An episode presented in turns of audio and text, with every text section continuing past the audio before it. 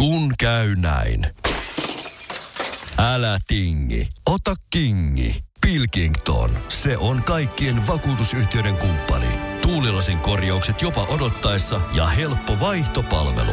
Etsi lähin asennusliike osoitteesta tuulilasirikki.fi. Laatua on Pilkington.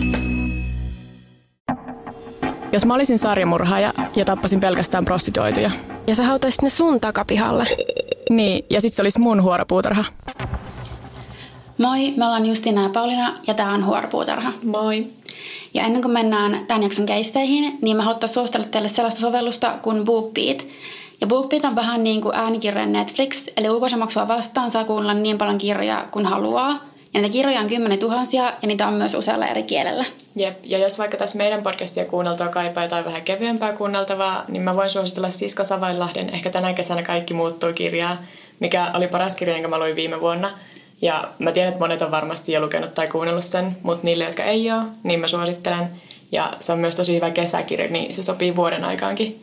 Ja just nyt mulla on BookBeatissä kesken Mia Kankimäen naista, jota ajattelen öisin, joka on sekin tosi hyvä, niin mä voin suositella myös sitä. Ja meillä on myös nyt kaikille uusille asiakkaille alennuskoodi, jolla voi kuunnella kuukauden ilmaiseksi. Eli koodi on huoropuutarha ja sen kuuntelun voi aloittaa osoitteessa bookbeat.fi. Jep. Mennäänkö jaksoon? Ja mun voi kertoa ensin, eiks? Joo. Ja siis tätä jaksoa varten mä kaivoin esiin muistinpanot, jotka mä aloittanut viime vuoden marraskuussa, mutta sitten vaan hylännyt keskeeräisenä, koska musta tuntuu, että tämä oli siinä vaiheessa jo kaikissa podcastissa ja somessa ja Hesarissakin oli juttu. Niin sit mä ajattelin, että kuuntelijoita olisi vaan ärsyttänyt jatkuva toista. Mutta tämä oli alun perin kuuntelijatoive, niin mä haluan toteuttaa sen. Ja se toive oli, että me puhuttaisiin Jim Jonesista ja hänen lahkostaan, eli kansantemppelistä. Ja koska kultit on aina lähellä mun sydäntä, niin sit mä tartuin ihan innolla tähän ehdotukseen. Joo, menisin just sanoa, että jee, kultti. Jep. Jim Jones oli tosiaan amerikkalainen kultinjohtaja, joka oli vastuussa yli 900 ihmisen massa itsemurhasta Jonestownissa, Guyanassa vuonna 1978. Jones syntyi toukokuun 13. päivä vuonna 1931 Indianassa, Yhdysvalloissa. Jonesin isä oli hiljainen ja kunnianhimoton mies, mutta se oli rikkaasta perheestä, mikä onkin ehkä syy sille, että miksi Jonesin äiti Lynetta ylipäätään meni sen kanssa naimisiin. Koska siis tämä Lynetta Jones oli erikoinen nainen. Se oli äänekäs ja pahasuusta ja erittäin menevä. Että vähän sen aviomiehensä vastakohta. Joo. Et se oli jo ennen Jimin isää ollut jo kahdesti naimisissa, vaikka oli vasta 25-vuotias. Se oli äänekäs ja sitten se järkytti kotikaupunkinsa muita asukkaita muun muassa pukeutumalla housuihin, vaikka oli nainen. Tämä oli tosiaan 30-luvulla. Radikaalia. Joo. Ennen Jimin syntymää Lynette myös kertoi, että se oli nähnyt unta, jossa enkeli kertoi sille, että se tulisi synnyttämään suuren ja mahtavan miehen. Eli on mahdollista, että Jim Jonesin tämmöinen messiaskompleksi ja nämä muut ongelmat ehkä vähän niin kuin sai tukea jo siellä ihan lapsuudessa. Sanoisin, että on aika hyvin Jep. mahdollista. Jones on itse kertonut paljon lapsuudestaan, mutta se, että mikä on totta ja mikä ei, jää vähän kaikkien omaan harkintaan. Et se, mikä todennäköisesti on totta, on, että Jones luki erittäin paljon, oli erittäin kiinnostunut uskonnosta ja erityisesti kuolemasta. Ja tämä sitten teki ystävien saamisesta vähän hankalaa. Jones pukeutui kouluun aina kirkkovaatteisiinsa, eli valkoisen kauluspaita ja siisteihin housuihin, mikä myös oli vähän epäilyttävää muiden pikkulasten mielestä. Ja sitten tota, kerran se myös tappoi koiranpennun, mikä ei myöskään ehkä tehnyt sit silleen naapuruston suosituinta lasta. Ei. Joo. Tämä menee vähän, tämä, tämä menee siis sarimurha ja bingoa, mutta tota, Jep. joo. Ja tämä Jonesin kuolema-obsessio näkyy myös siinä, että se välillä etsi pienten eläinten ruumiita esimerkiksi teiden varsilta ja järjesti niille tosi teatraalisia hautajaisia koulun välitunnilla. Siis jos siinä oli taustalla, että se halusi, että jokainen eläin saa hautajaiset, niin se olisi ihan söpöä. Mutta tämä on Jim Jones, ei, se, ei siinä ollut mitään Niin, ei sitä sulasta oikein voi ajatella tolleen enää nyt jälkeenpäin. Ö, Nämä vähän villimmät väitteet Jonesin lapsuudesta on, että Jones olisi osittain Cherokee, minkä kaikki muut sukulaiset on myöhemmin kieltänyt. Lisäksi Jones kertoo, että sen isä olisi ollut Ku Klux Klanin toiminnassa mukana, mikä periaatteessa olisi mahdollista, koska klaanilla oli tosi paljon toimintaa Indianassa tuohon aikaan. Mutta sitten se, että Jonesin isä olisi ollut sillä vahvasti mukana, on ehkä vähän värikynää, koska se olisi vaan tosi hyvä lisää tähän tarinaan sitten, koska Jim Jones itse on myöhemmin niin paljon rasismia vastaan ja tekee niinku työtä tasa-arvon puolesta, niin sitten se olisi vaan hyvä tarina, kun se olisi isänsä vastakohta. Mm. Öm, ja siis sehän Jonesissa murheena onkin vähän ristiriitaista, kun se alun perin aidosti paransi ihmisten elämänlaatua, mutta sitten lopulta päätyi taivuttelemaan itsemurhaan. Että ei se ehkä lopulta sitten. Niin. Mä oikein tiedä, mitä tähän sanoisi. Mm. Mutta niin kuin mä jo mainitsin, niin Jones oli jo tosi nuorena tosi kiinnostunut eri uskonnoista. Ja teininä se kiinnostuu erityisesti kirkoista ja uskon yhteisöstä, niin kuin uskonnosta sille organisaationa, jota yksi yksilö johtaa. Ja Jones alkoi vierailla sitten eri kirkkokuntien jumalanpalveluksissa, vähän sille uskontoshoppailla. Ja vuonna 1952 20-vuotias Jim Jones aloitti harjoittelijapastorina, eli siis sillä ei ollut mitään koulutusta, mutta se sai vähän niin kuin tehdä silleen saarnamiehen hommia paikallisessa metodistikirkossa. Mutta sitten se ei viihtynyt siellä pitkään, koska sen oman kertomuksen mukaan kirkko kieltäytyi päästämästä tummaihoisia kirkon jäseniksi. Samaan aikaan Jonesia alkoi kiinnostaa erityisesti seitsemännen päivän baptistit, koska se vieraili niiden tapahtumassa, jossa parannettiin ihmisiä rukouksen voimalla.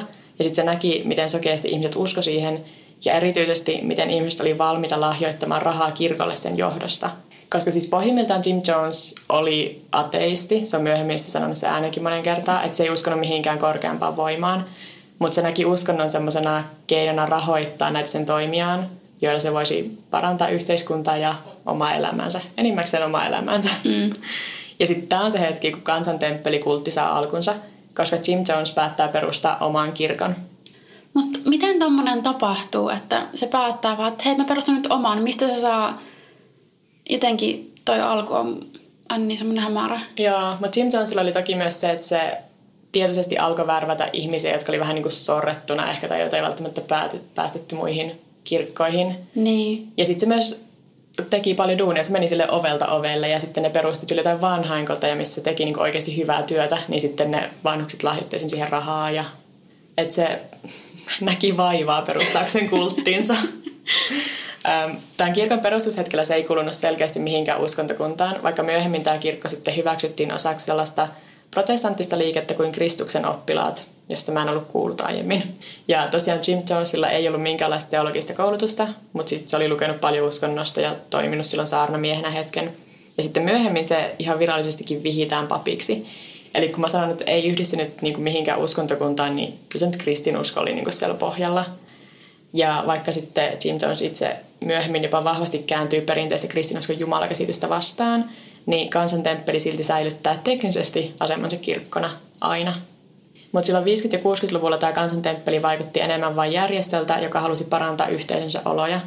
Se ajoi vahvasti rotujen tasa-arvoa, harjoitti erilaista sosiaalityötä ja sitten julkisesti, mutta väkivallattomasti yritti vähentää kaikenlaista eriarvoisuutta. Tässä vaiheessa Jones ja sen vaimo myös adoptoi useita lapsia. Ja kaikki tähän kuulostaa niin kuin tosi hyvältä. Mm. Ja jos Jones olisi niin kuin jättänyt kaiken tähän ja vanhentunut rauhassa tämän sen sateenkaariperheeksi nimittämänsä perheen ja uskonlahkon kanssa, niin sitä muisteltaisiin ehkä ihan niin kuin eri tavalla nykyään. Mutta sitten 70-luvun alussa Jim Jones alkaa jo lähemmin muistuttaa sitä hullua kultinjohtajaa, jona me se nykyään muistetaan. Et ihan aluksi alkoi tosiaan vieraantua kristinuskosta kokonaan, ja se julisti, että raamattu on välinen naisten ja vähemmistöjen sortamiseen, mikä okei, okay, mä voin vielä olla sun puolella. Mutta sitten seuraavaksi Jones, äh, Jones julisti itse olevansa uudelleen syntynyt Gandhi, Jeesus, Buddha ja Lenin. Okei, okay, tässä, tässä mennään jo vähän sivuraiteille. Tämä alkaa. Se alkoi myös profetoida, että Yhdysvalloissa alkaisi ratujen välinen sota ja lopulta koko maa tuhoutuisi ydinsodassa. Jones käytti jo tässä vaiheessa erittäin paljon amfetamiinia ja muita stimulantteja pysyäkseen hereillä ja skarppina päivät ja sitten unilääkkeitä pystyäkseen nukkumaan öisin, mikä vähän selittää niin kuin näitä sen kummallisia julistuksia. Mm. Ja siis koko tuossa kansantemppelissä alkoi semmoinen hirveä viilitys, että kuka pystyy työskentelemään eniten. Et toki se tuli ehkä sieltä, kun ne oli vahvat sosiaaliset ja kommunistiset niin pohjat. Niin sitten silleen, tähän tosi paljon duunia ja ei nukuta ollenkaan. Ja tähän niin kuin, esimerkiksi just että Jones saattoi valvoa päiväkausia vaan julistamassa sanaansa ja esiintymässä niin kuin eri kirkoissa – niin sitä pidettiin vaan semmoisena ihaltavana asiana. Että se... Mutta eikö nykyään ole vähän semmoinen samanlainen viilitys, että kaikki on niinku sille influencerit on sille, että joo, mulla on niin paljon duunia, että mä en ole ikinä vapaalla. Ja... Niin, koko ajan vaan hirveä hustle päällä. Niin, ja siis kaikki on silleen, että kuka on väsynein, niin voittaa. Niin. Kohta meillä on seuraava kultti käsillä. Se, no, influencerit on, no joo. Niin. Mä, äh, jos pitäisi veikata, kuka on seuraava kultinjohtaja, niin se Twitterin Jack on mun veikkaus. Eikö se nimi ole Jackson Twitterin perustaja? En mä tiedä. Muistinkaan mä väärin. No Twitterin perustaja joka tapauksessa. Mutta joo, takas kansantemppeliin. Öö, kansantemppeli kuitenkin keräsi yhä paljon uusia jäseniä ja Jones kaverasi monien paikallisten poliitikkojen kanssa. Esim. San Franciscossa sillä oli niinku tavallaan siis ihan merkittävä poliittinen asema. Että se oli niinku ihan varten otettava poliittinen vaikuttaja, mutta sitten tämä kaikki jää kyllä siis Jonestonin varjoon aika vahvasti. Ja joitakin ri- kriitikkoja kuitenkin myös löytyi, että se miksi kansantemppeli päätti muuttaa sinne Gajanaan, että miksi koko Jonestown perustettiin, luultavasti johtui siitä, että Jones sai tietää lahkosta lähteneiden kertoneen ystävilleen ja jopa toimittajille kaikesta siitä, mitä siellä lahkon sisällä tapahtui. Ja sitten Jones luultavasti pelkäsi, että sen toimet pysäytettäisiin, jos se jäisi Yhdysvaltoihin, koska siellä alkoi olla semmoista emotionaalista pahoinpitelyä, että jos sä teit jotain sen kirkon vastasta, niin sua sitten niin kuin silleen haukuttiin koko sun seurakunnan edessä ja semmoista, että ei se enää ollut, kaikki ei ollut ehkä enää ihan vapaaehtoisesti mukana siinä. Joo. Ja sitten kun ne oli kuitenkin kaikki luovuttanut jo niinku rahansa tälle kirkolle, niin se oli myös vaikea lähteä. Jotenkin olisi ihan tosi super mielenkiintoista päästä silleen tommoseen näkee vielä kärpäsenä katossa, että missä vaiheessa on lähtenyt tuohon, että ihmiset ehkä alkaa vähän miettiä, että nyt tämä ei enää ole niin hyvä asia, niin. mitä tämä aluksi oli. Ja okei, okay, mihin mä oon antanut kaikki rahani, Jep. Mutta sitten Jonestown, eli tämä paikka, minne tämä kansantemppeli päättää siirtää itsensä ja kansansa, kannattajansa. Guyana hallitus vuokrasi kansantemppelille alueen periaatteessa keskeltä viidakkoa, ja sitten vuonna 1974 kirkko alkoi asuttaa sitä aluetta. Paikka nimettiin Jonestowniksi, ylläri, ja sinne perustettiin semmoinen kommunistinen utopiayhteisö, missä kaikki olisi tasa-arvoisia ja ne eläisi rauhassa muuta maailmalta – ja sitten vuonna 1977 massamuutto sinne alueelle alkaa ja noin 900 ihmistä muuttaa Kaliforniasta Johnstowniin. Niistä 900 asukkaasta noin kolmasosa oli alle 17-vuotiaita lapsia, noin 300 vanhuksia ja noin 300 aikuisia. Ja kaikkien asukkaiden elämää kontrolloitiin tosi tarkasti, niin kuin kulteissa yleensä. Että ne asuu pienissä jaetuissa taloissa, työskenteli kuutena päivänä viikossa ja sitten sen pitkän oliko se 8 vai 10 tuntia pitkän työpäivän jälkeen osallistui vielä oppitunneille, joissa saarnattiin sosialismista tai sitten näistä Jonesin omista kummallisista uskoista. Että ei niillä ollut niinku vapaata sen työpäivän jälkeenkään, mm-hmm. vaan sitten se oli niinku uskonopetusta tai koulutunteja ylipäätään. Ja huonosti käyttäytyneitä lahkojäseniä rangaistiin fyysisesti tai eristämällä. Esimerkiksi lapsia rangaistiin laittamalla ne yöksi kaivon pohjalle. Oliko siellä kaivos vettä? Mä oletan, että ei. Jonestownista ei luonnollisesti myöskään saanut poistua ilman etukäteen haettua lupaa Jonesilta. Ja jos yritti karata, niin sitten saatettiin päiväkausien ajan antaa niin paljon rauhoittavia lääkkeitä, että ei ollut enää toimintakykyinen, eikä pystynyt yrittämään karkaamaan uudelleen. Ja sitten niin oikeastaan kaikissa kunnan kulteissa, niin Johnstownissakin jäsenten seksuaalisuutta pyrittiin sääntelemään tosi paljon. Et perinteisiä parisuhteita ei juurikaan kannatettu, vaan kehotettiin näkemään koko yhteisö perheenä – ja monien raporttien mukaan Jones painosti yhteisön jäseniä, sekä miehiä että naisia, harrastamaan seksiä kanssaan, koska se vahvistaisi yhteisöä. Totta kai. Ja kulteissa tämä on kyllä aina semmoinen, että joo, että hei, me ollaan kaikki yhtä suurta perhettä, mikä oikeasti tarkoittaa ehkä vähän tai vähän vähemmän tai enemmän kärjistetysti sitä, että naiset on tyylin vapaata riistaa. Niin. Ja siis tämä Jones oli vielä semmoinen, että se... Ja miehet kokee, että niillä on oikeus kaikkiin naisiin, koska hei, me ollaan perhettä niin. ja hälänpälän. Tästä oli kyllä vähän semmoinen, että koska Jones oli niinku se isähahmo, niin sillä mm. oli oikeus kaikkiin, mutta sitten se tykkäsi tosi paljon viedä esim. toisilta miehiltä niinku niiden vaimon, vaikka siis toki vaimokäsitettä ei sitten enää tuolla sille kannatettu, mutta se käytti sitä niinku sille vallan välineenä. Ja sitten se saattoi, niin kuin, jos ne oli joku kokous, niin se saattoi siellä kertoa kovan että keitten kaikkien niistä naista kanssa hän on maannut niin kuin sille kaikkien edessä. Että se myös niin kuin sille flexas sillä, että kumppaneita vielä niin kuin omaan kulttiinsa sisällä. Mutta oliko se sitten niille naisille, tai pitikö se kokea semmoisena ylpeyden aiheena? Ehkä, en mä oikein tiedä. Sitten myös se on ikävä, kun siis Johnstonissa myöhemmin siis syntyy tosi paljon lapsia, mutta sitten siellä myös pakotettiin myös aborttiin välillä mikä oli varmaan tosi turvallinen. No joo. Sitten semmoinen vähän erikoinen yksityiskohta on se, että kansantemppelin sisällä syntyneet lapset erotettiin aina niiden biologisista vanhemmista ja annettiin jollekin toiselle parille hoidettavaksi. Että kukaan ei kasvanut niin kuin omien biologisten vanhempiensa kanssa. Miksi? Varmaan, niin kuin, että ei luota sitä perinteistä ydinperhettä, vaan haluttiin niin. luoda enemmän semmoinen yhteisö. Oliko sitten sillä, että jos syntyi suunnilleen samaan aikaan kaksi lasta, niin ne vaan silleen, hei vaihdetaan? No varmaan. Ja siis tosiaan Jonestownissa syntyi ainakin 33 lasta näiden vuosien aikana. Ja sitten tämä ja toi aiempi lasten erottaminen vanhemmista johtaakin siihen, että syntyy useampia huoltajuuskiistoja ja riitoja siitä, että kuka saa viedä lapsen lähtiessään tai yrittäessään lähteä pois Jonestownista, mikä sitten herättää huomiota niin sen ulkopuolella ja Yhdysvalloissa, koska ne vanhemmat sitten tulee Yhdysvaltoihin ja ne totta kai haluaisi viedä lapsensa mukanaan, mm. mutta se ei sitä enää onnistunut. Ja huoltajuuskiistojen lisäksi kansantemppelin vastustajat alkoi painostaa viranomaisia aloittamaan tutkimuksia muistakin mahdollisista rikoksista. Et monet uskoivat, että ihmiset ei asuneet Jonestownissa enää vapaaehtoisesti, vaan oli sillä vankina.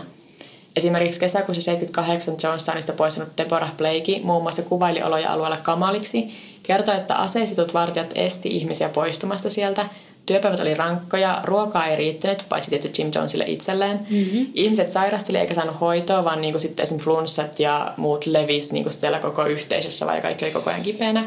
Ja sitten joka paikassa kova äänisistä kuului Jim Jones paasaamassa uskostaan ja uhkailemassa joukkoitsemurhalla, jossa sen täydellistä kommunistista yhteisöä jätettäisi rauhaan. Koska se puhuu tosiaan joukkoitsemurhasta jo ennen kuin se oikeasti tapahtui. Mutta mieti, kun sä oot silleen kymmenen tuntia jossain pellolla duunissa ja siellä on vaan kova äänestä kuuluu Jim Jonesin harhaset muminat. Jep, ja sä oot kumminkin todennäköisesti jossain vaiheessa ollut että joo, tää on mulle se oikea juttu. Tähän mm. mä haluan, tälle mä haluan omistaa elämäni ja rahan ja muuttaa tänne. Ja... Niinpä. Ja mä, vaikka mä niinku tiedän, mitä tästä tulee käymään, niin mä oon silti koko ajan vaan niinku järkyttynyt kaikesta tästä. ja tosiaan tätä joukkoitsemurhalla uhkailua pidetään semmoisena Jonesin harhaisena sekoiluna tai korkeintaan bluffina, koska ei kukaan uskonut, että niin voisi oikeasti käydä. Mm. Että Jonesin oma terveys alkoi samaan aikaan myös rappeutua. Sen näkö huononi, se kärsi useamman pienen halvauksen. Se ei myöskään pystynyt nukkumaan vaan valva päiväkausia, mutta se ilmeisesti edelleen käytti suurissa määrin sekä useita eri stimulantteja, LSDtä että rauhoittavia. Joten no ihme, jos ei nukuta, kun sä oot koko ajan vaan semmoisella, mä tiedän, kemikaalikoktail-ajelulla. Jep. Ihan sekaisin. Mutta koko tämän ajan Guyana hallitus oli kuitenkin Jonestownin puolella, ja esimerkiksi Yhdysvaltojen suurlähetystä siellä kieltäytyi valitsemasta puolta ja kieltäytyi niin painostamasta Jonestownia millään lailla. Joten ihan yksittäiset henkilöt sitten joutuivat tavallaan johtamaan tätä Jonestownin tutkimista.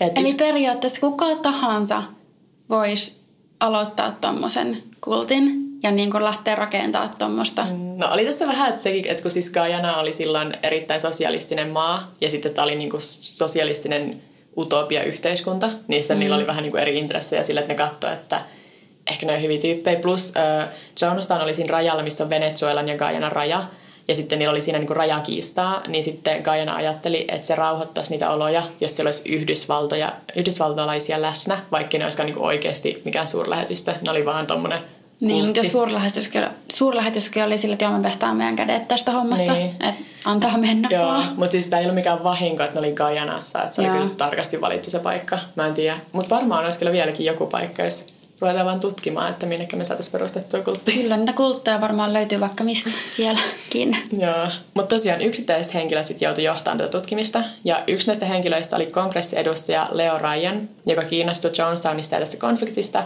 ja päätti lähteä henkilökohtaisesti tarkistamaan alueen olot syksyllä 1978. Tosiaan Ryan ja joukko muita asioista kiinnostuneita, pari toimittajaa ja sitten joitakin siellä Jonestownissa asuvien huolestuneita sukulaisia saapui pienten ongelmien jälkeen Johnstowniin marraskuussa 1978. Ensin niitä ei meinattu päästä sinne tietenkään, koska ne halusivat suojella sitä, että millaiset olot siellä on, ei ne halua sinne toimittajia. Mm. Mutta sitten kun ne lupasivat tulevansa rauhassa ja että ne vain haluaa nähdä, minkälainen ihana utopia se on, niistä ne päästettiin. Ja vierailu tuntui suivan aluksi ihan hyvin, että niillä järjestettiin illalliset ja erilaisia esityksiä. Mä en oikein ikinä selville, minkälaisia esityksiä, ehkä tämän tanssia. Ja sitten nämä mukana tulleet sukulaiset pääsi tapaamaan niitä läheisiään. Mutta sitten seuraavana päivänä joukko saa kuitenkin selville, että on useita ihmisiä, jotka haluaisivat lähteä niiden kyydissä pois sieltä Jonestownista. Ja Ryan sanoo, että totta kai kaikki halukkaat voi lähteä meidän lentokoneen kyydissä. Ja paino tosiaan sillä, että kaikki halukkaat voisi lähteä, koska yksi mukaan haluista oli Larry Layton, joka oli aiemmin ollut tosi lojaaliselle liikkeelle ja läheinen luottamushenkilö Jonesille. Ja muut lähtijät oli heti tosi epäluuloisia tätä niin kuin Laytonin mukanaoloa kohtaan. Mutta kuitenkin seuraavana päivänä seurue ja kaikki halukkaat lähti läheiselle kiitoradalle, minne oli tilattu kaksi lentokonetta ja pakkautui niihin. Samalla kun ihmiset oli nousemassa koneisiin, kiitoradalle ajoi kuormuri, jonka lavalla oli porukka Johnstonin turvallisuudesta vastanneita kultin jäseniä, jotka avasivat tuleen kohti karkureita. Samalla hetkellä myös se Larry Layton, joka oli sisällä koneessa, otti esiin aseen, aikomuksenaan ampua sisällä olleet, mutta se onnistuttiin taltuttamaan ennen kuin kukaan haavoittui kuolettavasti. Koneen ulkopuolella olleista kuoli viisi ja haavoittui usea. Kuolleiden joukossa oli kongressiedustaja Ryan, mukana tulleita kuvaajia sekä Patricia Parks, joka oli yksi Jonestownissa juuri karanneista. Se oli jo nousemassa lentokoneeseen. Pääsikö ne koneet sitten lähtemään? Öö, joo, mun mielestä ne, missä se Larry Layton oli, ne kyllä sitten pääsi. Joo. Mä en edes tiennyt tommosesta. Joo, no siis kun tässä oli yhdeksän, ehkä yhdeksän niistä ammuskelijoista, ja niitä ei ikinä tunnistettu, ketä ne oli, koska sitten ne lähti takaisin Jonestown ja ne luultavasti siis kuoli sitten itse kuitenkin Jonestownissa. Että mm. ei ollut ketään, joka tuomita enää. Jep. Mä mietinkin tuosta, kun sanoit, että ne, ne meni käymään sillä, että ne ei varmaan tule elävänä takaisin. Joo, ei. Samaan aikaan kun tämä kiitolata ammuskelu tapahtui, niin Jonestownissa keräännyttiin pitämään kriisikokousta, johon kaikkien yhteisön jäsenten tuli osallistua. Tästä kokouksesta on neljä, noin 44 minuutin mittainen tallennus, jonka varmasti monet on kuullut. Se löytyy YouTubesta ja Wikipediasta.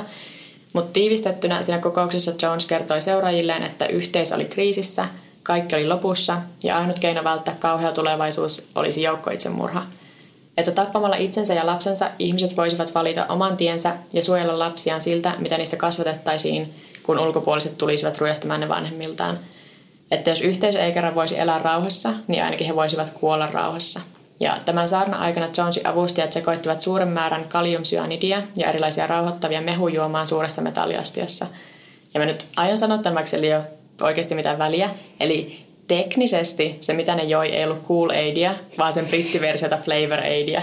Okei. Okay. Siis mulla kesti tosi pitkään, niin mä tajusin, että jos ihmiset sanoo drink the Kool-Aid, että ne tarkoittaa tätä. Joo, siis siitä on kuvia, että siellä Jonestownissa on aiemmin ollut sitä Kool-Aidia, mutta sitten kun sille tuli lisää ihmisiä, niin niiden piti siirtyä helpommin saatavilla olevaan Flavor Aidiin. Tämä on semmoinen trivia-tieto, mikä sille mua vähän ällöttää kertoa, koska musta tuntuu, että mä oon teknisesti mutta Mut ehkä koska se on niin semmoinen kuuluisa mm. asia tuohon liittyen tai tunnettu asia tuohon liittyen. Niin. Mm. Ähm, selvityjen mukaan ihmiset aluksi oli niin kuin vapaaehtoisia juomaan sitä myrkkyä ja juottivat sitä lapsilleen. Että siis lasten oli kaikkien tarkoitus juoda ensin. Mutta sitten noin viiden minuutin jälkeen, kun muut näki myrkyn vaikutukset, niin osa alkoi olla vähän vastahakoisia. Ja siis mun mielestä, tai mun mielestä, mutta siis se, että lapset myrkytettiin ensin, niin olihan se niinku aika nerokas suunnitelma, koska No toki sen lisäksi, ettei kaikki niistä ollut kykeneviä juomaan itse, niin se myös varmasti vaikutti siihen, että kuinka todennäköisesti niiden lasten vanhemmat otti sitä myrkkyä. Et vaikka sä näkisitkin sitten, että oho, tämä myrkky näyttää aika epämiellyttävältä, niin jos sä oot jo juottanut sitä sun lapselle, niin ootko sä sitten silleen, aa en mä otakaan. Miten sitten sä voisit edes elää sen kanssa? Mä luulen, että siinä vaiheessa, no en tiedä. Varmaan jotkut olisivat silleen, että ei minäpä sen otakaan. Mm. Mutta samalla kun muut jo kouristelija vahtsi suustaan, niin suurimmat uskovat kuitenkin vielä nousi siihen mikrofonin luokse ylistämään Jonesia ja kehottamaan muitakin juomaan myrkyn. Ja sillä aiemmin mainitulla nauhalla voi kuulla nämä ylistykset ja sitten taustalla mm. kuolevat lapset itkemässä ja huutamassa. Tämä on niin käsittämätöntä mulle. Joo, ja musta jännittävää, tai musta on että meillä on tallessa se nauha. Jep. Se kuoleman nauha. Muutama henkilö onnistui pelastamaan Jonestownista vielä viime hetkellä. Muutama oli valehdellut menevänsä piknikille tai menevänsä etsimään ystäväänsä tai niin kuin, menevänsä hakemaan jotain vielä asunnoltaan. Ja yksi vanhempi nainen oli ilmeisesti nukkunut ohi koko kokouksesta.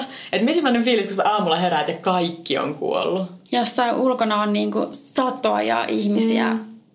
Ja mä sanon, että ilmeisesti nukkunut, koska pari lähdettä sanoa, että se olisi herännyt, tajunnut mitä on meneillään ja mennyt sänkynsä alle piiloon, että se olisi halunnut säilyä hengissä. Mä en nyt tiedä kumpaa mä uskoisin. Lisäksi kolme Jonesin luottamushenkilöä myös selvisi hengissä, sillä niille oli annettu tehtäväksi viedä suuri summa yhteisen rahoja Neuvostoliiton suurlähetystöön itsemurhien tapahduttua. Aha.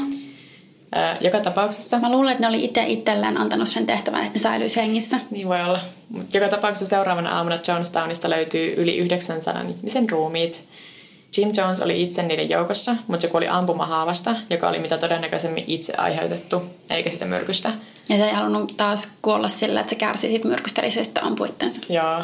Ja ainakin 70 ihmisellä oli näkyviä pistosjälkiä, mutta mitään virallista päätöstä siitä, että tarkoittiko tämä sitä, että ne ei ollut halunnut sitä myrkkyä ja sitten ne oli niin injektoitu vastaan tahtoa, niin ei ole tehty. Koska on mahdollista, että se myrkytyskuolema oli vaan ollut niin hidas ja kivulias, että sillä pistoksilla oli yritetty nopeuttaa sitä. Okei. Mä ajattelin, että oliko ne, ne yli sanoa jotain rauhoittavaa pistoksella, että ne olisi niinku helpompi, Joo, niillä olisi helpompi juottaa sitä tai... Ainut tutkimus, mitä sitten tehtiin, oli se, että siellä kävi lääkäri, joka totesi, että ainakin 70 oli pistosjälkiä, mutta ei mitään muuta. Miten sä oot se, tai ehkä siellä useampikin, mutta lääkäri, joka menee sinne, että okei, mun pitää nyt tutkia nämä 900 ihmistä tässä. Joo, siis ruumiavos tehtiin muistaakseni yli vain viidelle niistä. Että sitten ne vaan päätteli, että no, no ehkä ne muuta sitten samalla tavalla. Siis kyllä tuossa on järkeä, mutta wow. Mm. Niiden parin silminnäkien kertomukset eroaa hiukan siitä, että pakotettiinko ketä ottaa myrkkyä, mutta siis suurimmaksi osaksi ihmiset vaikutti kuolleen vapaaehtoisesti. mikä onkin se tavallaan pelottavin osa tässä. Mm. Että ne oli täysvaltaisia aikuisia, jotka itse joi sitä myrkkyä 900 sellaista. No ei, oli, osa oli alaikäisiä, mutta siis melkein. Mutta sitten jälkipuintia tässä nyt ei hirveästi ole, että Larry Layton, joka oli osallisena sinne lentokentällä tapahtuneessa ammuskelussa, sai vankeustuomion, mutta muuten ketään niin kuin itse näihin Johnstonin kuolemiin liittyen ei ole koskaan tuomittu, koska ne kaikki kuoli itsekin. Niin. Et Johnstonissa selvinneiden joukossa on myös kolme Jim Jonesin poikaa, Steven, Jim Jr. ja Tim. Ne oli Johnstonin massamurha-aikaan 18- ja 19-vuotiaita ja ne oli pelaamassa koripalloa Gajanan maajoukkuetta vastaan silloin, kun tämä tapahtui. Kenelläkään näistä pojista ei ollut erityisen lämpimät välit isänsä ennen Jonestonin tapahtumia, eikä nyt varsinkaan sen jälkeen. Et Steven Jones on suostunut esiintymään parissa dokumentissa, mutta sitten se on sanonut, että ei ole koskaan katsoa niitä, eikä ole koskaan hetkeäkään surrut isänsä kohtaloa, joka on ihan reilua. Mm. Ja Jonestownista tuli välittömästi totta kai suuri mediaspektaakkeli, että kaikki oli ja onkaan yhä kauhistuneet siitä, että miten tällaista voi tapahtua. Että miten joku voi vakuuttaa yli 900 ihmistä tappamaan itsensä ja että miten nämä ihmiset meni edes mukaan tähän. Mutta siis se, mikä pitää tässäkin muistaa on, että kukaan niistä ei tietoisesti liittynyt kulttiin. Että ihmiset liittyy uskonnolliseen liikkeeseen, hyvän tekeväisyysjärjestöön, yhteisöön, perheeseen. Ei kukaan näistäkään ihmistä tietoisesti liittynyt johonkin, mikä tulisi vahingoittamaan niitä. Mm. Että mä saatan ehkä vähän tässäkin jaksossa vähän naureskella kulteille siihen liittymiselle. Mutta siis kultit etsii ja haukuttelee ihmisiä, jotka on haavoittuvassa tilassa – eikä sitä ikinä tiedä, että milloin itsekin saattaisi päätyä sellaiseen elämäntilanteeseen. Jep, ja toi on, nauraa liikaa. toi on ihan super pelottavaa. Jep. Ja siis tämä on ehkä se, mihin mä lopetan tämän. Että jos jäi sellainen olo, että haluaa nähdä ja kuulla lisää Jonestownista, niin on useita dokumentteja. YouTubessakin taitaa olla pari. Mutta ennen kaikkea mä haluan suositella sellaista nettisivua kuin jonestown.sdsu.edu, mikä on ilmeisesti San Diegon yliopiston uskontotieteen laitoksen sponsoroima. Ja siis siellä on tosi hyvä usein kysytyt kysymykset osasto ja löytyy oikeastaan kaikki, mitä sä voisit haluta tietää tästä aiheesta. Se on mm. niin kuin täydellinen arkisto kaikista Jonestownin liittyvästä. Just semmoinen, missä voi tuhlata päiväkausia. Sitten tästä Jonestownista itsestään niin kuin fyysisestä paikasta siellä Gajanan viidakossa, niin sinne on turha lähteä. Et mä luin raportin vuodelta 2015, missä todettiin, että se on niin kuin umpeen kasvanutta viidakkoa nyt taas. Siellä ei ole mitään. Ja sitten vielä Yhdysvaltojen hallituksella on hallussaan paljon materiaalia Jonestownista, mikä on julistettu salaiseksi, eikä sitä ikinä paljastettu, mikä tarkoittaa, että me ei tiedä tarkasti edes kuinka paljon tai mitä se on. Mun mielestä on aika epätodennäköistä, että sieltä enää paljastuisi mitään kovin radikaalia tai semmoista, mikä muuttaisi meidän mielikin, mielikuvaa jotenkin kansantemppelistä tai Jim Jonesista, koska siitä tiedetään kuitenkin niin paljon. Niin. Mut ei tosta voi enää mi, mitä vielä jotain järkyttävämpää tuossa voisi esimerkiksi olla? Niinpä, siis siellä on päiväkirjamerkintöjä niin ihmisiltä, jotka on koko elämänsä taltioinut kunnallisessa Jonestownissa. Toki osa niistä on sitten niin vahvasti ollut uskonut siihen Jim Jonesiin, että niitä ei oikeastaan niin kiinnostavaa edes lukea, koska se on vain sitä samaa mm. uskonnollista palvelusta. Et sitten taas noita elojääneillä on ollut ihan kiinnostavampia pointteja. Ja sitten tokihan se, kun sieltä on se nauha, mikä on 44 minuuttia, niin monen ihmisen viimeiset hetket Joo, sekopäistä. Tämä oli Jim Jones ja Jonathan. Toivottavasti sekä toivoi tätä, niin kuuntelee vielä. Koska tästä on vähän aikaa, kun se toivoo tätä, niin se voi olla, että se on jo luovuttanut. Joo, sitten jotain ihan muuta, mutta myös vähän jotain samanlaista. Eri, eri. Eli mä puhun tästä Sharon Lopatkasta, jonka toiveena oli tulla murhatuksi. Aha, okei. Okay. Ja tässä keisissä on joitakin yhtäläisyyksiä tuohon Armin Maivesiin, mm. mistä sä kerroit joku aika sitten. Tosin siis Sharon oli tässä tapauksessa tämä uhri, jos niin voi sanoa, kai voi. Ja tämä juttu on enemmän sen näkökulmasta. Okay. Eli Sharon Lopatka oli 35-vuotias kuollessaan 16. lokakuuta 1996. Ja siinä tämä Lopatka oli elänyt elämäänsä jo useamman vuoden suurimmaksi osaksi internetissä – ja vaikka internet ei nyt vielä 90-luvulla ollut mikään kauhean suuri ja ihmeellinen asia tai laaja, niin Lopatka oli hyvin aktiivinen Usenetin eri, eri keskusteluryhmissä. Ja jos mä ymmärsin oikein, niin tämä Usenet toimii tai toimi vähän samalla periaatteella kuin esimerkiksi nykyään Reddit. Et siellä oli useampia tämmöisiä niin kuin subredditin tyylisiä alakeskusteluryhmiä. Anteeksi, olen milleniaali, en, en tiedä tästä sen tarkemmin. Mä oon syntynyt 90-luvun puolessa välissä. Mulla ei hirveästi ole niin muistikuvista, miten Ysäri internet toimii. Mutta joo, ja se on ilmeisesti, se on vieläkin kyllä niin kuin olemassa, mutta se oli aktiivisimmillaan 90-luvulla. Ja tota, Lopatka muun muassa harjoitti liiketoimintaa näillä, näillä keskustelualustoilla ja sen netin kautta, että se möi esimerkiksi sisustusoppaita ja median palveluita. Ja se oli tosiaan aktiivinen niissä Usenetin eri uutisryhmissä. Ja Usenet oli alun perin ollut lähinnä yliopisto-opiskelijoiden ja henkilökunnan käytössä, mutta ne keskustelualueet ja uutisryhmät alkoi yleistyä ja levitä niin kuin tosi laajan käyttäjäkunnan pariin. Ja sitten ilmiötä alettiin lopulta kutsua nimellä ikuinen syyskuu sen takia, että se viittasi niin kuin luukauden alkamisajankohtaan, jolloin uudet opiskelijat alkoivat käyttää Usenetia ja ne käytetty alukset huonosti ja sopimattomasti siellä alustalla. Jotenkin tosi söpöä. Mä rakastan kaikki tommosia niin internet-legendoja ja Joo, tommosia. tai periaatteessa liity tähän keissiin mitenkään, mä haluaisin kertoa tämän, koska mun mielestä oli jotenkin Joo. tosi siisti juttu. Joo, takaisin tähän Lopatkaan. Se oli naimisissa, mutta sen mies ei ollut läheskään tietoinen kaikesta, mitä tämä Lopatka puuhasteli netissä. Se esiintyi siellä tyttönimellään Sharon Denburg. Ja näihin viattomimpiin asioihin, mitä se teki netissä, oli postaukset käsityö- ja kokkausryhmiin. Eli ihan tämmöisiä ns-normaalejakin juttuja. Mutta sitten se myös mainosti lemmenrohtoja teineille suunnatussa romanssiryhmässä. Tai siis romanssi ja romanssi, mutta siis tämmöistä teinien ihmissuhde ryhmässä. Ja tämmöisen, tämmöisen käytetymisen perusteella niin useammatkin muut käyttäjät sit raportoi Lopatkan jollekin mm, niin kuin admin tahoille, Joo. että käyttäytyy sopimattomasti ja ei oikein ole hirveän eettistä, että se mainostelee jotakin ihmeellemmän rohtoja jollekin teini-ikäisille. Sitten se Lopatka oli myös tosi aktiivinen erilaisissa fetissiryhmissä ja se esiintyi niillä mon, niissä monena eri henkilönä. Yhteen viestiin se kirjoitti nimimerkillä Nancy C544 ja kertoi olevansa 25-vuotias, 168-senttinen, 55-kiloinen blondi ja että olisiko kukaan kiinnostunut ostamaan sen käytettyjä alushousuja ja sukkahousuja. Ja se korosti, että tässä ei ollut kyseessä mikään vitsi tai internethuijaus. Että se olisi oikeasti niin kuin haluaisi käydä kauppaa. Mutta oikeastihan Lopatka oli vanhempi, 10 senttiä pidempi ja noin 30 kiloa painavampi kuin mitä nä- näissä viestissä kertoi. Sitten se mainosti myös erilaisia fetissivideoita, joissa naisia muun muassa huumattiin ja raiskattiin tahtomattaan tai tahdotusti.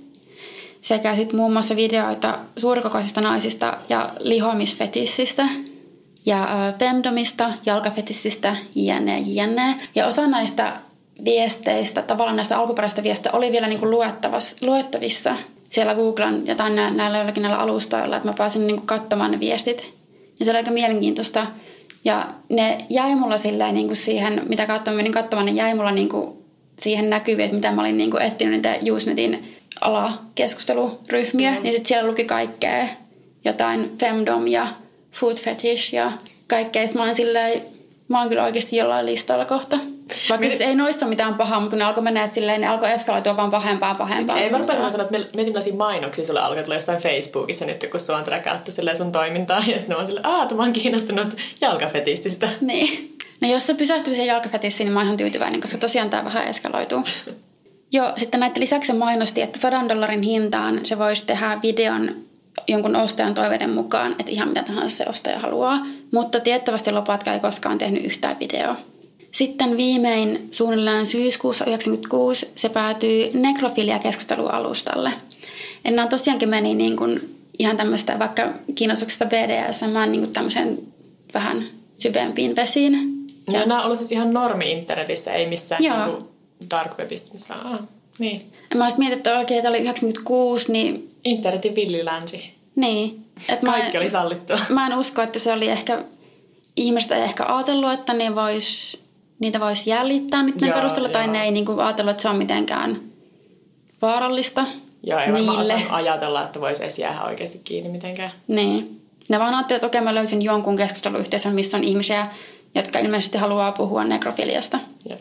Joo, ja siellä, siellä keskustelualustalla se esiintyi nimellä Gina ja se postasi otsikolla Haluatko puhua kuoliaksi kiduttamisesta? Ja siinä viesti luki suunnilleen, että sitä kiinnosti ajatus kuoliaksi kiduttamisesta, mutta ei se tietenkään voinut keskustella tästä kenenkään sen läheisen kanssa. Ja se lopetti sen viestin suunnilleen, että toivottavasti et ajattele, että mä oon outo tai mitään. Mikä, okei, okay, no miettii, että millä, mi, mihin sen postas, niin ehkä se rima ei ole kauhean, no en tiedä. Ja Lopatka vissiin keskusteli useammankin miehen kanssa tästä kuoliaksi iduttamisesta, mutta monet niistä keskusteluista jää aika lyhyen. Ja yksikin mies perääntyi, kun tajusi, että Lopatka ei halunnut pysyä vain fantasian tai keskustelun tasolla, vaan olisi halunnut myös toteuttaa nämä fantasiat. Joo, no oli vähän niin kuin silloin siinä, kun me puhuttiin tästä kannibaalista Armin Milesista, joka myös etti netistä itselleen uhria, niin sillä oli just vaikeuksia löytää joku, joka olisi niinku oikeasti halunnut tehdä sen, eikä vaan vaihdella sähköposteja aiheesta. Niin, ja sillä oli se, että se etti uhria. Tässä niin. tämä Sharon Lopatka etti jotain, joka murhaisi sen. Mm. Mutta sitten yksi mies, joka vastasi näihin viesteihin, oli 45-vuotias Robert Glass, joka esiintyi nimellä Slowhand.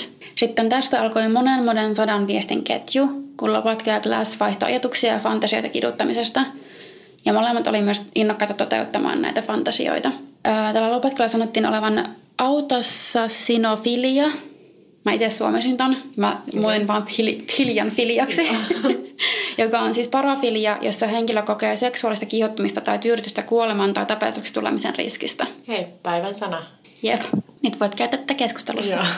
Sitten ä, lopulta 13. lokakuuta 1996 Lopatka sanoi miehelleen, että menee tapaamaan ystävänsä George Georgiaan, mutta oikeasti lähtikin sitten Pohjois-Carolinaan tapaamaan Robert Glassia. Ja Glass haki sen rautatieasemalta ja ne ajoi sitten syrjäseudulle, missä Glass asui asuntovaunussa. Ja tämä Glass oli hiljattain eronnut vaimostaan, kun sen internet-elämä oli mennyt kaiken mun elämän edelle. Niillä oli myös kolme lasta. Ja sen vaimo oli nähnyt jotakin näitä Glassin viestejä ja pitänyt niitä hyvin huolestuttavina.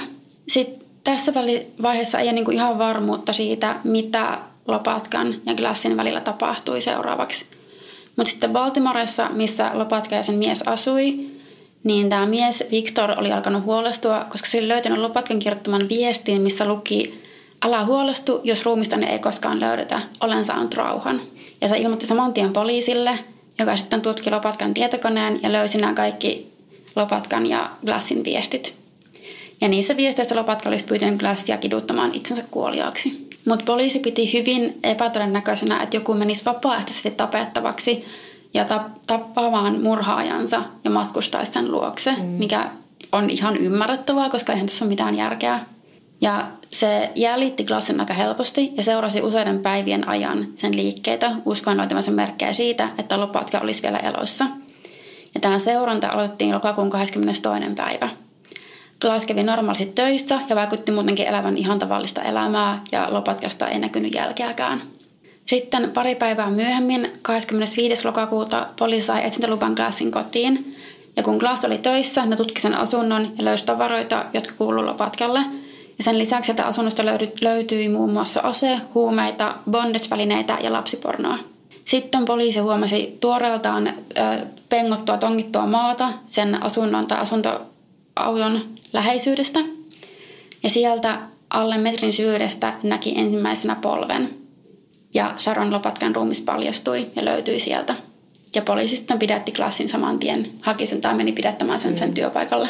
Ja Klassia syytettiin murhasta. Ja Lopatkan kuolin, tai tässä ruumiinapauksessa todettiin, että kuolin syynä oli tukehtuminen, eikä ruumissa ollut muita merkittäviä vammoja. Että joitakin viiltoja tai haavoja, tämmöisiä ruuhia löytyi, mutta ei ainakaan merkkejä siitä, että se olisi mitenkään, voiko sanoa pahasti kirjoitettu, mutta siis niin kuin merkittävästi okay, okay, kirjoitettu, tai se olisi merkittävästi, sillä olisi ollut muita merkittäviä vammoja. Ja tämä Glass sanoi, että ei ollut aikonut tappaa lopatkaa, vaan se olisi kuollut vahingossa, kun Glass oli kuristanut sitä köydellä, kun ne oli harrastanut seksiä. Ja lopulta Glass tuomittiin tammikuussa 2000 taposta ja seksuaalisesta hyväksikäytöstä 36-53 kuukaudeksi vankilaan, mikä on outo tapa ilmoittaa se aika, mutta näin se sanottiin. Ja sekä sen lisäksi 87 kuukaudeksi sen lisäksi lapsiporon hallussapidosta. Ja tämä Glass kuoli sydänkohtaukseen vankilassa vuonna 2002. Ja tosiaan tämä keissi on herättänyt samanlaista keskustelua kuin Armin Maivesin tapaus, eli voiko joku tulla murhatuksi, jos, sen itse, jos siihen itse suostuu, ja onko niinku tämmöistä konsensuaalista murhaa olemassa – jos nyt jätetään kaikki eutanasiakeskustelut pois. Niin. Ja sama vähän, mikä tuossa tota Jonestownssakin oli, että jos ne itse valitsi sen. Niin. Siis mäkin mä puhuin Jim Jonesista murhaajana ehkä parin otteeseen, mutta mm. sehän siis siinäkin just on, että mitä termiä me halutaan käyttää. Että osa on erittäin tärkeää, että pitää puhua murhaajasta. Mä taisin enimmäkseen puhua niinku kultinjohtajasta ihan vaan, koska pääasiassa näytti siltä, että ne kuoli vapaaehtoisesti. T- tässä niinku sitten toki on vielä se, että ei ole silminnäkijöitä tai hirveästi todisteltu sitä, että kuinka vapaaehtoinen muutuu se keskustelu mm. siitä, että se haluaisi tulla murhatuksi. Niin, ja tota, niin edelleenkään täysin varmaa, että kuinka lainausmäärässä konsensuaalinen se Sharon Lopatkan kuolema lopulta oli. Että oliko se oikeasti kuollut vahingossa seksin aikana. Oliko se Lopatka tullut viime hetkellä katumapäälle, mutta sitten Glass olisi halunnut kuitenkin toteuttaa sen oman fantasiansa ja tappanut tämän Lopatkan. Vai sitten oliko molempien fantasiat toteutunut tässä ja se oli kuollut niin kuin oli halunnutkin. Niin. Mä en muista enää, mihin lopputulokseen mä tulin silloin Armin Milesin keisissä. Joo, mä tässä tota, päädyin lukemaan Wikipedia-artikkelia Consensual Homicide. Ja siinä oli just mainittu tämä keissi sekä sitten toi Armin Maives. Että... Kai mä olin sitä mieltä, että mitään lakia ei kyllä pidä tulla muuttamaan sille, että tämmöinen mahdollistetaan, koska sitten tulee liian harmaata aluetta. Niin. En tiedä. Tämä on aina hyvä, kun mä sille levittelin käsiäni täällä sille, että on podcast-nauhoitus. Tästä on hirveästi hyötyä. Pitää olla sille, tästä levittelen käsiä, niin, niin. en tiedä. Levittelin käsiäni, kun en tiedä. Mutta on kyllä oikeasti tosi hankala asia ja se on mun mielestä vaan niin ihmeellistä, että, pitäisi, että on edes jouduttu käymään keskustelua tästä, että pitäisikö se olla sallittu, että on oikeasti esimerkkitapauksia, mihin vaan viitata, mm. siis useampia. Niinpä. Että hei, jos tämä ihminen haluaa tulla murhatuksi ja se pystytään tämmöisten todisteiden kautta osoittamaan. Niinpä. Okei, okay. oliko vielä muuta?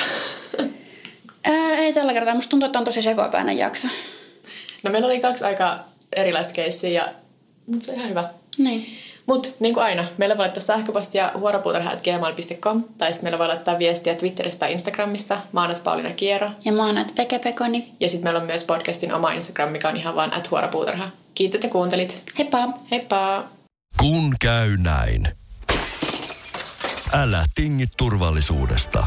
Ole kingi. Valitse Pilkington. Lasin vaihdot ja korjaukset helposti yhdestä osoitteesta tuulilasirikki.fi. Laatua on Pilkington.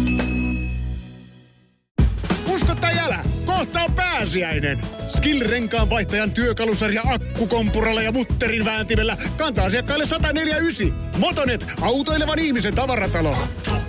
Motonet.